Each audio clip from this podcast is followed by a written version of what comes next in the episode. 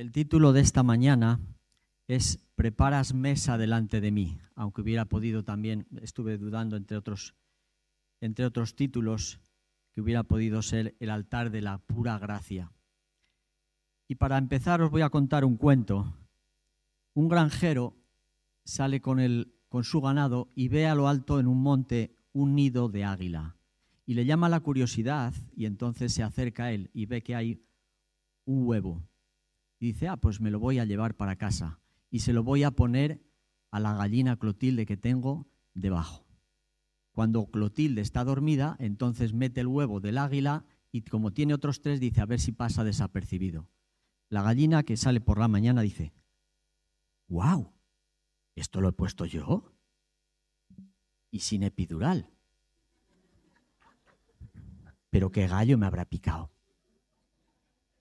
Pero Clotilde lo acepta y ahí siguen su labor incubando. A los pocos días salen tres pollitos amarillos, igualitos, todos con flequillo, totalmente amarillos. Pero el huevo grande no sale. Y pasan un día, otro día y tampoco sale. Y la gallina se esfuerza y se esfuerza y ya después de un poco tiempo sale un pollito bastante diferente y muy raro. Es negro, es mucho más grande. Y entonces los hermanos que han estado esperando con incredulidad el evento dicen, pero qué pollo es este, si nosotros somos amarillos y tú eres negro. Claro, el águila, la psicomotricidad fina no la, no la tenía. La madre le lleva a psicólogos porque los hermanos solamente hacen que meterse con el hermano, que tú eres diferente, que tú eres un, eres imbécil, que tú eres no sé qué, porque todos rechazamos lo que es distinto a nosotros. Le lleva a psicólogos y nada, le lleva al colegio, al colegio de los amarillos, y todos son distintos a él. Y él en su interior se pregunta, ¿por qué?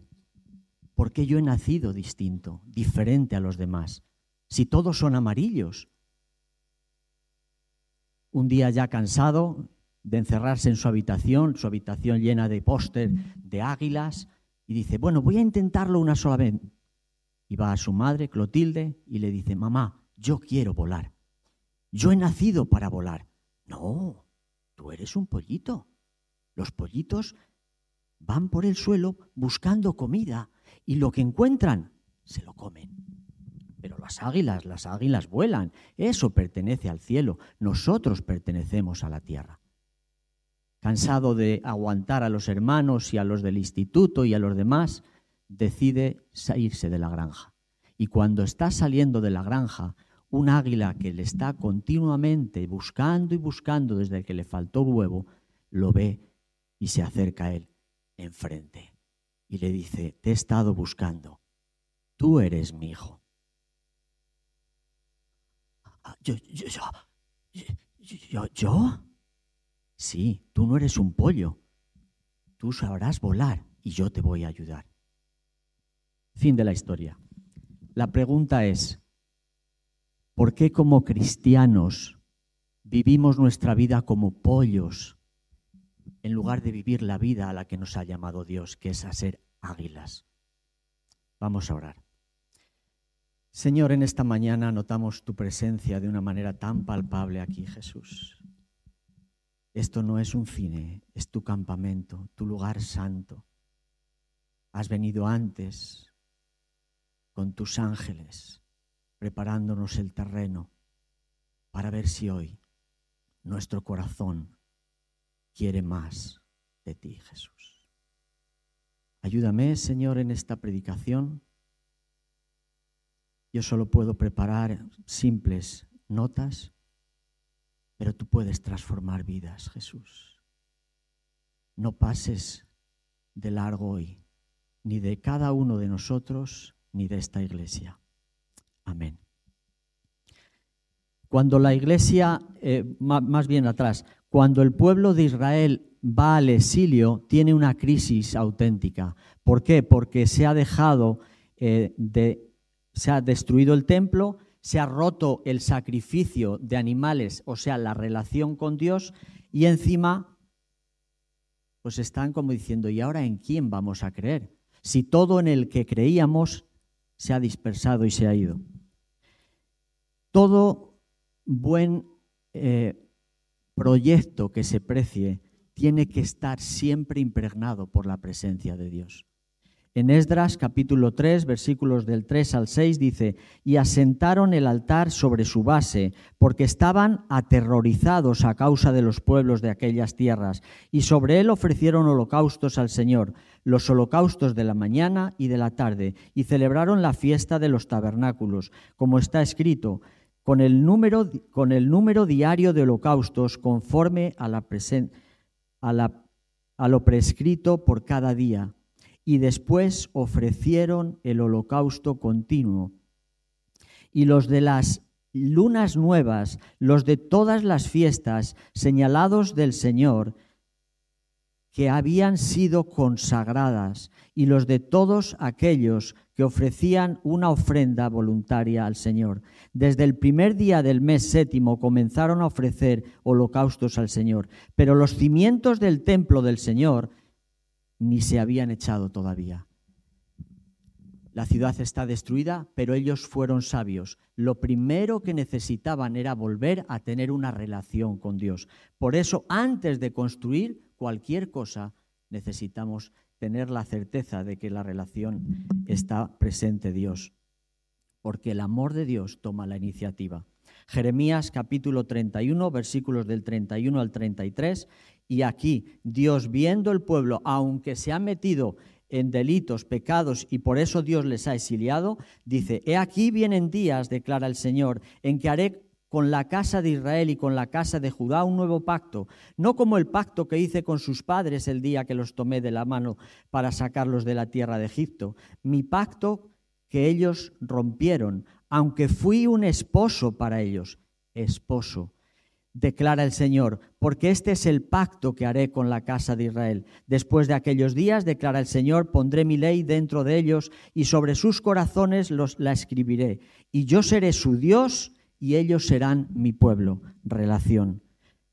Dios no quiere aquí un pacto externo, Dios quiere un pacto interno. Cuando llueve en la montaña hay unas aguas que bajan a toda velocidad y se impregnan de porquería y son marrones. Pero hay otras aguas que transforman porque pasan a través de la montaña y se vuelven cristalinas y puras. Por ello Dios Padre, para este pacto, tuvo que ajusticiar a su Hijo. No, no fue algo como diciendo hacerlo es vuestro sacrificio y no es esa base de vuestro sacrificio. No, Él emprende el amor sacrificando lo que más quería, su propio Hijo. Y ajusticiar tiene dos sentidos en el griego. La justicia. Había en el sumo, el sumo sacerdote una vez al año traspasaba del lugar santo al lugar santísimo, primero ofrecía un animal por él, por sus pecados, porque hay de él si, si entraba en el lugar santísimo con pecados, ahí quedaba y le tenían que sacar con una soga. Y una vez que había ofrecido por él mismo, iba y entraba en el lugar santísimo. Había el arca de la alianza y dentro del arca de la alianza estaba las tablas de la ley, alimento espiritual, estaba el maná, alimento físico, y estaba una vara que significa guía, la autoridad de Dios, la guía de Dios como nuestro pastor. Encima de él estaban unos querubines y ahí estaba el propiciatorio. Y era ahí donde ofrecía el sacerdote la sangre para espiar a todo el pueblo. Hay dos aspectos. El primero, tenemos que aquietar la justicia que hemos roto. Delante de Dios tenemos que parar la ira de Dios. Y la paran con la expiación. En la patrística el énfasis de San Agustín y de Lutero y demás ha sido el enfoque continuo en el pecado, en la fractura que se produjo entre el, entre el pueblo y Dios o entre el ser humano y Dios. Y el énfasis era el pecado, la culpa, Y ellos entendían que Cristo era el acto, un acto sustitutorio. Cristo es la víctima, es el cordero, paga mi culpa y yo me identifico con él y por supuesto ya soy limpio y puro delante de él. He aplacado la ira delante de Dios. ¿Por qué? Porque he pagado un precio. No yo, lo han pagado por mí. Y esa es la primera parte, la justicia. Esta base de justicia nos ha hecho mucho daño ya empezaron los fariseos a decir, no, es una justicia que tiene que ver mucho con nosotros y con nuestra parte. Por eso hicieron una especie de, vamos a ser mejores que los gentiles y vamos a decirles, nosotros obramos de una manera distinta a vosotros, nosotros hacemos la circuncisión, no comemos carne, etcétera, etcétera. Y eso me consta que también nosotros lo hemos llevado. Tengo que ser bueno porque así de alguna manera aplaco la ira de Dios voy a predicar, entonces esta semana tengo que ser muy bueno porque así Dios me va a bendecir. Es un poco un juego peligroso. Romanos 3 dice, pues lo que la ley no puede hacer, ya que era débil por causa de la carne, lo hizo Jesús. Nadie puede ser justificado delante de Dios. Nadie, nadie por mucho que hagas, muchos esfuerzos, muchas cosas que hagas religiosas delante de Dios, no puedes justificarte delante de Él. Primera de Corintios 9:27 dice, sino que golpeo mi cuerpo y lo hago esclavo, no sea que habiendo predicado a otros, yo mismo sea descalificado. Él trata de llevarnos a la confianza. Pablo no quiere que quedemos en la primera parte de la justicia. Él quiere llevarnos a algo más superior. Y él lucha, él antes de conocer realmente al Señor, Él lucha, Él lucho en mi carne, intento abatir mi cuerpo. Dice, quiero hacer el bien y no lo puedo hacer. Miserable de mí.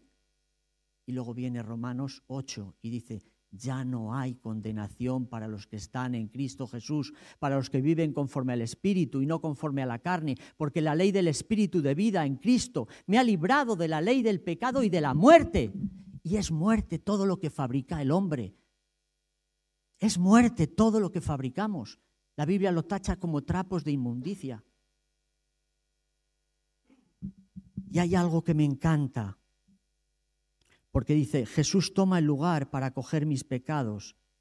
Así Dios declara puro mi vida, pero no con un efecto de la primera eh, parte de la justicia, que por supuesto se consigue. Ya han librado mi culpa. Y es una rutina decir, peco, me arrepiento, peco, me arrepiento, peco, me arrepiento. No es lo cometido, no es el anhelo de Dios, no es lo que quiere Dios.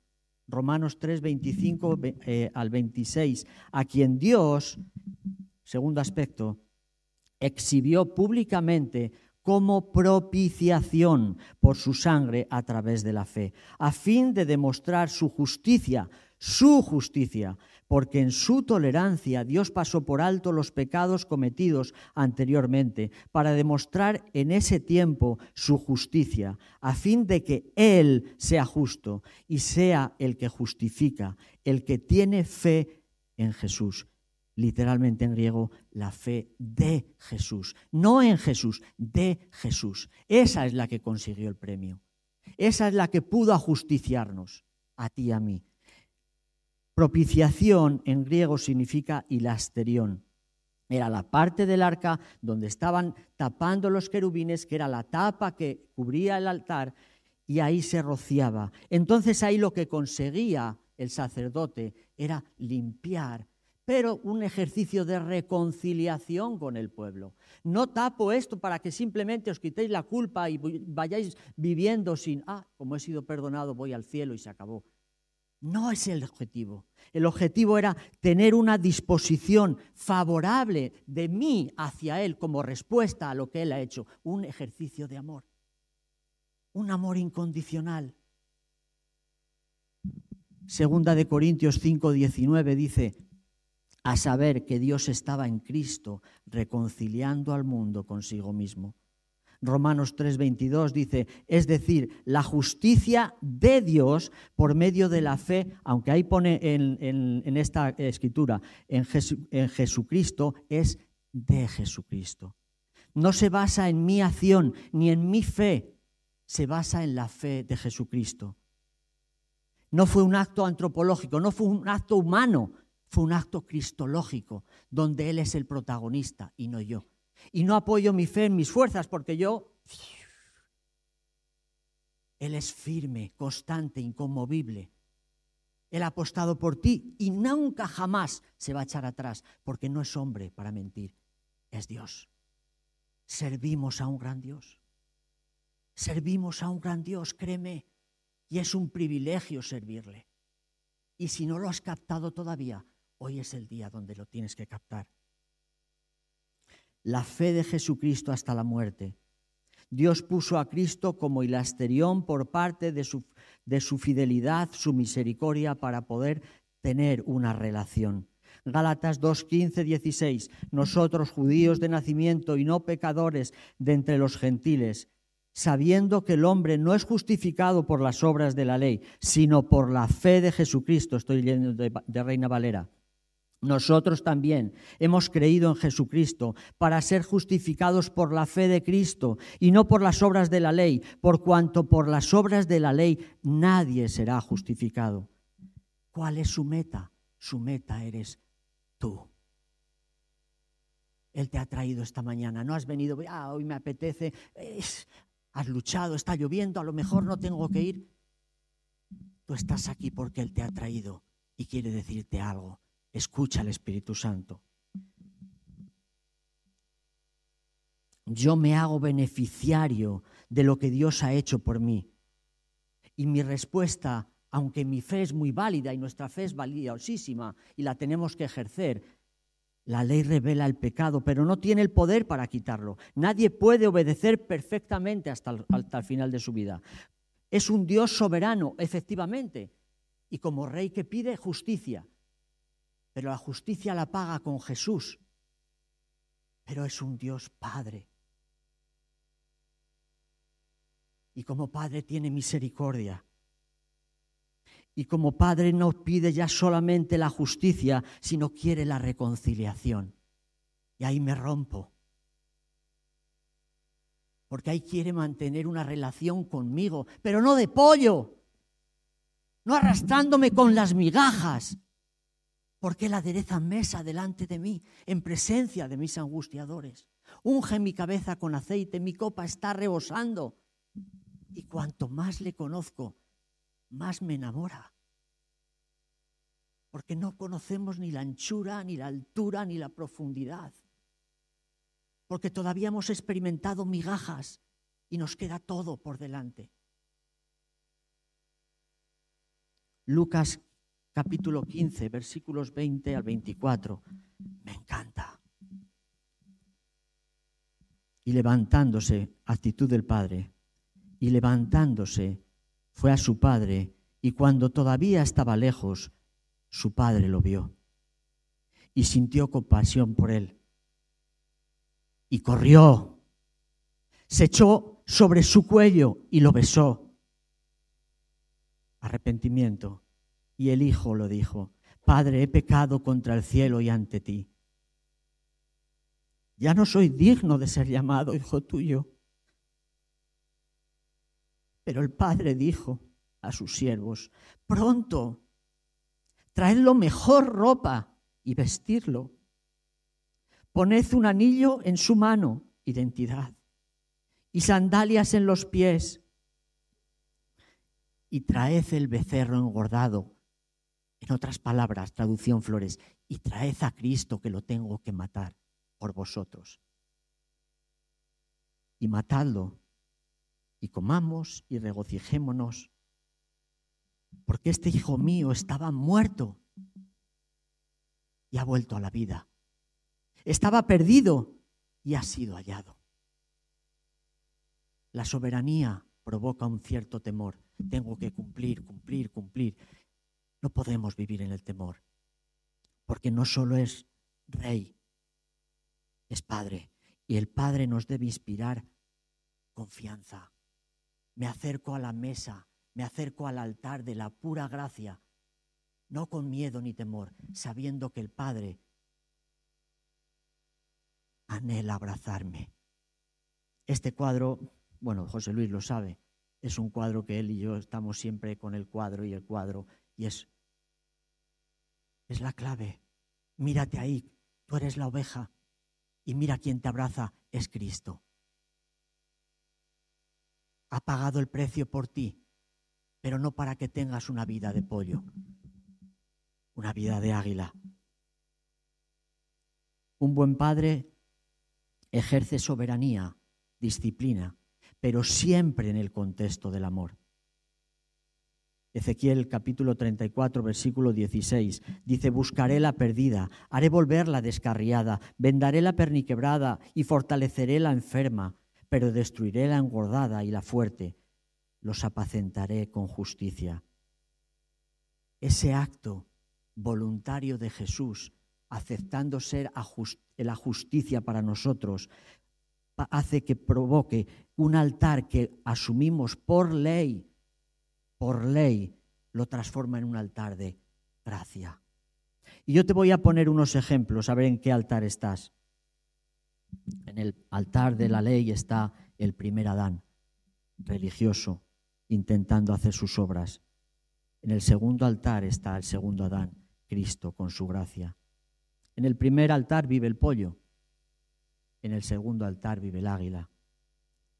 En el primer altar dice, miradme a mí, mirad lo que hago, mirad con mi justicia.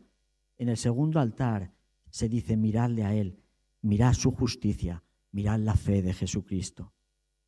En el primer altar lucho contra mis hermanos, mira cuántos dones tengo, mis talentos, mis capacidades, mira, doy un salto mortal, mira qué coche tengo, mira qué casa tengo, mira, soy un poquito mejor que tú. En el segundo altar dice, como cordero fue llevado al matadero, no abrió su boca. Y todos conocemos Isaías 53.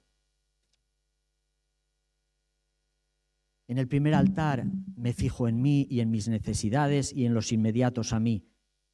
En el segundo altar me fijo en Él y en las necesidades de Él.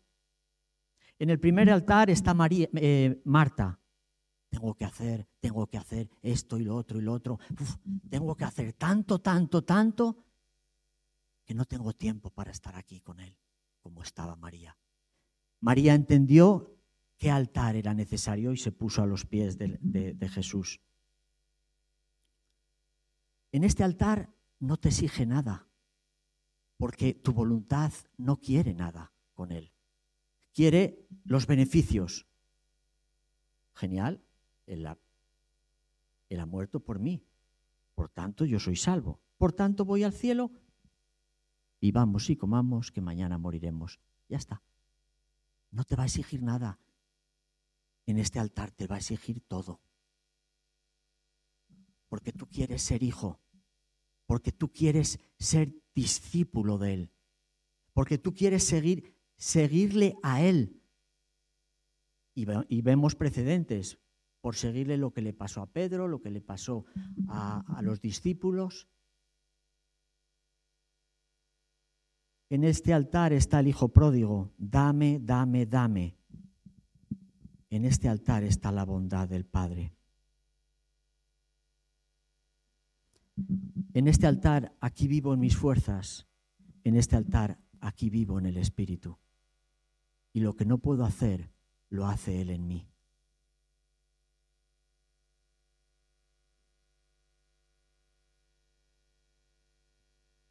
Un doctor, Frank Lake, voy rápido porque me gustaría tener más tiempo para la parte final, pero él definió eh, cuatro fases como un ciclo de nuestra vida, donde hay dos entradas y hay dos salidas. Las entradas es lo que yo recibo y se basó en Juan, eh, en la vida de Jesús, en el libro de Juan con la vida de Jesús. Todo buen proyecto que se precie como ser humano necesita saber saberse aceptado, saberse amado. La aceptación es vital. Juan 17, 24, esto no está en las notas, lo voy a leer muy rápido. Juan 17, 24, me has amado desde antes de la fundación del mundo. Este es mi Hijo amado en el cual tengo complacencia. Esa aceptación de Dios de su Padre le lleva continuamente a orar. Lucas 6:11, en aquellos días él fue al monte a orar y pasó la noche orando tenía una relación vertical tremenda, para poder luego hacer la horizontal y todo el día cubrir necesidades, enfermedades, etcétera, etcétera. No busca una aceptación haciendo cosas, sino por la aceptación que él tiene del Padre, hace las cosas, que es muy diferente. Por ser aceptado, le proporciona un sentido del ser. Esa es la primera fase.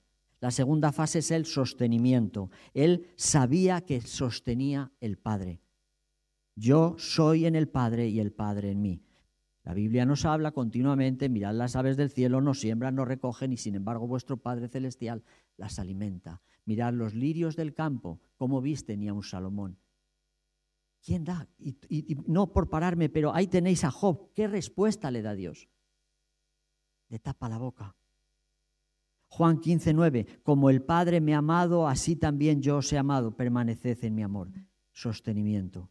Vemos en el arca lo que os dije, sostenimiento físico, sostenimiento espiritual. Vemos en Salmo 23, aderezas mesa delante de mí, pero antes le da la descripción, el Señor es mi pastor, nada me faltará, en lugares de delicados pastos me hará descansar, junto a aguas de reposo me pastoreará, confortará también mi alma, no solo físicamente, también mi alma. Y luego encima se toma la, la de invitarme a su mesa. Tercera fase, lo que es una salida. Esta aceptación por parte del Padre y este sostenimiento confiadamente por parte de Él, a Jesús le da un sentido de ser. Y ahí están los soy, los yo soy de Jesús. Juan 8:23, yo soy el de arriba. Juan 10:36, soy hijo de Dios. Yo soy la luz, yo soy el pan de vida, yo soy el camino, yo soy la verdad. Qué currículum. ¿Dónde está mi autoestima? ¿En qué baso mi autoestima? Porque si la baso en mí o en mis fuerzas o la fabrico yo, cosa que era una obligación. El altar no puede poner la mano el ser humano porque entonces no es un altar de parte de Dios. Entonces, si yo lo fabrico, si yo lo construyo, invierto el ciclo. ¿Está en el gimnasio? Miradme qué músculos tengo. ¿Está en lo que tengo? Miradme cuánto he conseguido. Mirad qué listo soy, qué inteligente. Todo te lo han dado. Te lo ha dado el dador. Dios. Por tanto, tu respuesta más bien tiene que ser de gratitud y no que te sirva para alimentar tus fuerzas, porque más tarde o más temprano ese alimento fracasará porque no está basado en él. El don que Dios te da tiene que servir para volverlo a Él, a darle gloria y gracia. Es la primera parte del don. Una cuarta fase, la realización, la salida, estrictamente limitada a la voluntad del Padre. Se sujetó a la autoridad del Hijo.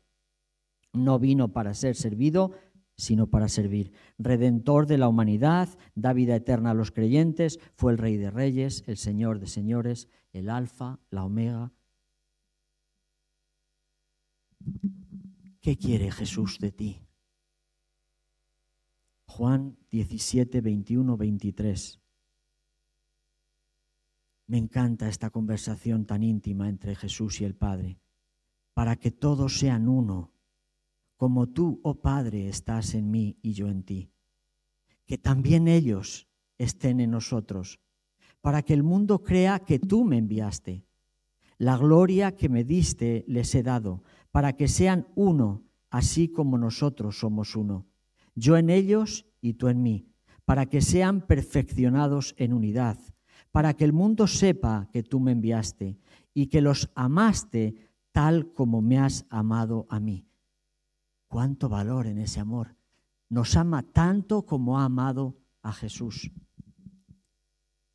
Los discípulos podrían haber dicho, danos un buen... Eh, no sé, mucho oro y así podemos poner aquí muchos ministerios y vendrá todos.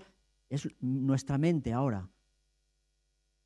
Pero el Señor dice, no, es que es lo que yo he vertido en vosotros. Es una obra eh, cristológica, neumatológica del Espíritu. Viene el día de Pentecostés y Dios les dice, yo voy a invadiros ese templo del Espíritu Santo sois vosotros y yo quiero que actúe para darme a mi gloria, para edificar la iglesia y para dar testimonio. Las tres características del don. Él le dice, no, enséñanos a orar. ¿Por qué le preguntan enséñanos a orar? Porque yo creo, y esto son conjeturas mías, viéndole el día a día de Jesús, con todo lo que hacía, milagros, maravillas, ellos veían exhausto por todo el día tenía que ir al monte y orar toda la noche. El tiempo y tiempo y tiempo que pasaba Jesús orando. Enséñanos a orar. Y ahí vemos la, eh, el Padre nuestro, ¿no? Voy a pedir a los dos voluntarios que, que pasen.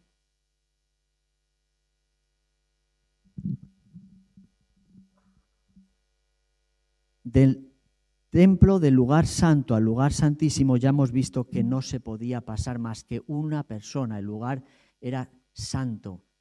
Y entonces era el impedimento para tener una relación. Le hemos quitado el, mantel a, a, Nuria, le vamos a dar luego las gracias por dejárnoslo. Eso sí no lo tenemos que más que cuidar. Años miles de años, el pueblo mirando, wow, y me imagino al niño con el padre, papá, ¿qué habrá detrás de eso? Y con lo curiosos que eran dirían, wow, pero sí, ¿qué habrá, qué habrá, qué habrá? ¿Y yo puedo pasar, papi? Y a explicarle y a explicarle, no, no se puede pasar por esto y por esto. Porque nosotros no somos dignos. Os voy a pedir aquí, eh, era David y Daniel, ¿no? Menudos nombres están velando por el velo. Ahí. Nadie podía entrar, solo uno, el sumo sacerdote, que va a representar al sumo sacerdote por excelencia, Jesucristo. Y dice la Biblia que cuando Él muere y crucificado en la cruz como cordero, el velo se rasga de arriba abajo para que tengamos la certeza de que es Dios el que abre el velo. Y ese sacrificio, ese ajusticiamiento, me permite entrada y acceso a su presencia. Gracias. Luego le pagáis el, el hule a, a Nuria. Eso me permite a mí algo vital. Y soy un privilegiado por estar a esta parte de la historia donde yo he visto a, mi, a su hijo crucificando, sufriendo por el amor que me tiene a mí. Y si no sabemos valorar esto, ya no hay más. Ya no hay más fuente a la que acudir. Ya no hay más eh, opciones. Porque si emprendes la otra, rompes el ciclo. Ya que soy hijo de Dios, respondo a, tanto privilegio que me da, sacrificando mi vida por Él. Yo quiero vivir, te lo digo honestamente, yo quiero vivir para dar fama a Jesucristo porque Él se merece la gloria, la honra, el honor y todo lo que queramos. Y Él es digno. ¿Por qué me voy a quejar yo de mis pequeñeces? Si Él tuvo que soportar su cruz, que era la de todos, la tuya y la mía. ¿Qué dice David en el Salmo 48? El hacer tu voluntad es mi deleite.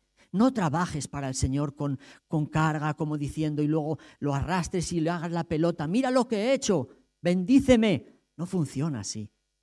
Funciona de otra manera. Quiere una relación. Y a veces nos acercamos a la mesa y parece que, parece que de, de alguna manera Dios nos tiene que decir, wow, se ha acercado. Dios no te debe nada. Dios tomó la iniciativa por amor a ti, cuando tú estabas más perdido que el que se perdió en la isla. Y me acerco a la mesa como ser humano y digo, Señor, no me siento digno de poder sentarme a esta mesa. Te costó tanto precio. Después de 35 años, mañana hago los años de, eh, que me convertí al Señor, Después de 35 años conociéndote y todavía mírame, tan imperfecto, estoy en obras. Quiero hacer tu voluntad, quiero agradarte y no me sale tan fácil. Encima me justifico para no orar.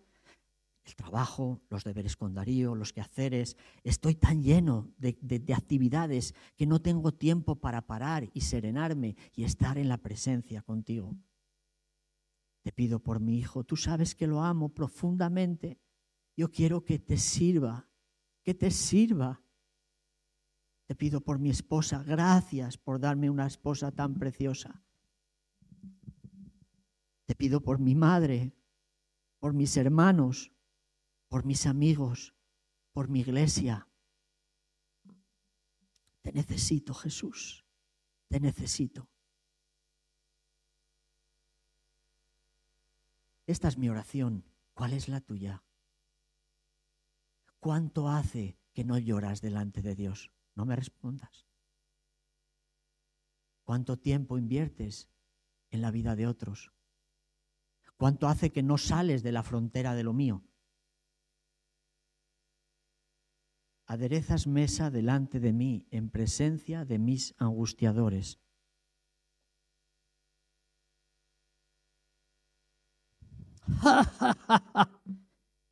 ¿Pero qué? ¿Pero qué has dicho? Pero si tú eres un religioso, eres un falso. Mira, 35 años y estás todavía así pero si estás en pañales. Si tú ya, fíjate, de tus amigos ni siquiera ninguno se ha convertido. Pero qué horroroso. No, vamos, tú, yo no sé. Has hecho, sí, muy palabras muy bonitas, pero qué iluso que eres. Porque hablas como si estuviera tan cercano Dios. Si Dios ni se interesa por ti, está lejano. Te conozco, Fíjate, si tú estabas comiendo soledad por un tubo, no eras nada. Tú tiendes a estar solitario. ¿Quién crees que vas a engañar? ¿Y qué, qué puedes hacer en tus fuerzas? Nada, absolutamente nada. Tu hijo, tu hijo me pertenece a mí. Yo pondré todo, artimañas, zancadillas, lo que sea, pero me va a pertenecer a mí. ¿Y qué? Tu mujer y, ya, ya, ya conseguiré a ver que haga algún conflicto. Claro, le ha roto el mantel, ya verá la que te monta en casa. Tus hermanos, ¿cuánto te cuesta hablar de Dios? Les hablas y mira, ningún problema. Siguen igual. Eres indiferente, no haces absolutamente nada. No sirves para nada. Entretente. Anda que no hay ahora herramientas, móviles, tablet. Entretente. Y así pasas una vida. Si la salvación ya la tienes, relájate, anda, relájate. Ya cambiarás mañana.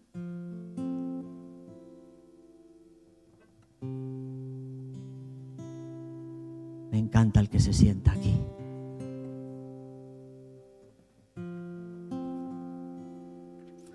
¿Quién diera que tuviesen tal corazón que me temiesen? y guardaran mis mandamientos, para que a vosotros y a vuestros hijos os fuera bien para siempre. Oh, si se humillare esta iglesia, sobre la cual mi nombre es invocado, y orarais, y buscarais mi rostro, y guardaseis mis mandamientos, entonces yo os oiré desde los cielos y sanaré vuestra tierra. Escucha, flores, yo te amo. No obedezcas otras voces. A través de la palabra no hay emociones, sentimientos y yo te digo que te amo. He dado a mi hijo por ti. Y yo voy a hacer de ti algo grande.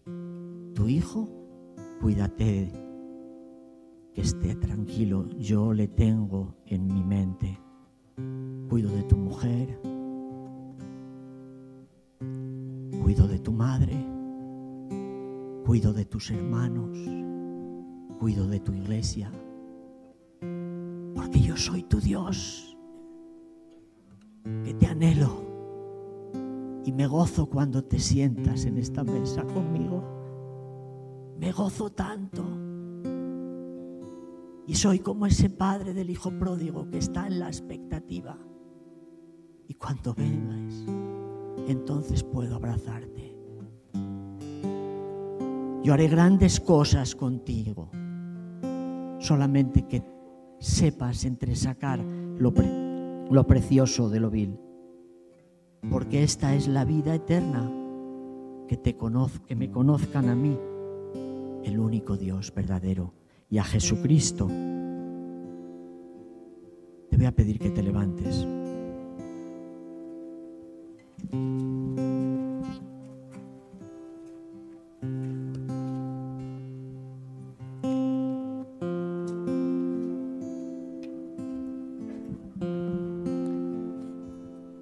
Decía, yo estoy convencido que Dios te ha traído esta mañana.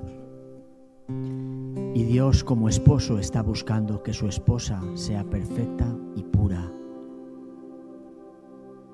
Y un novio, cuando vea a la novia perfecta, la que él ha anhelado y la que él ha querido, se llena de valor, a lo mejor se tiene que tomar una copa para atreverse, pero va a la novia le dice, ¿te querrás casar conmigo? Y yo te pregunto en esta mañana, no yo,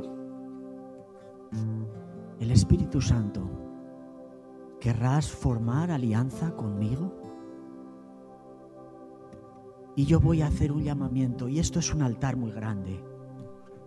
Si tú quieres consagrarte delante de Dios, la consagración significa servirle exclusivamente a Él. Le hago soberano. Y si le hago soberano, le doy toda la autoridad para que haga en mi vida lo que quiera. Me guste o no me guste.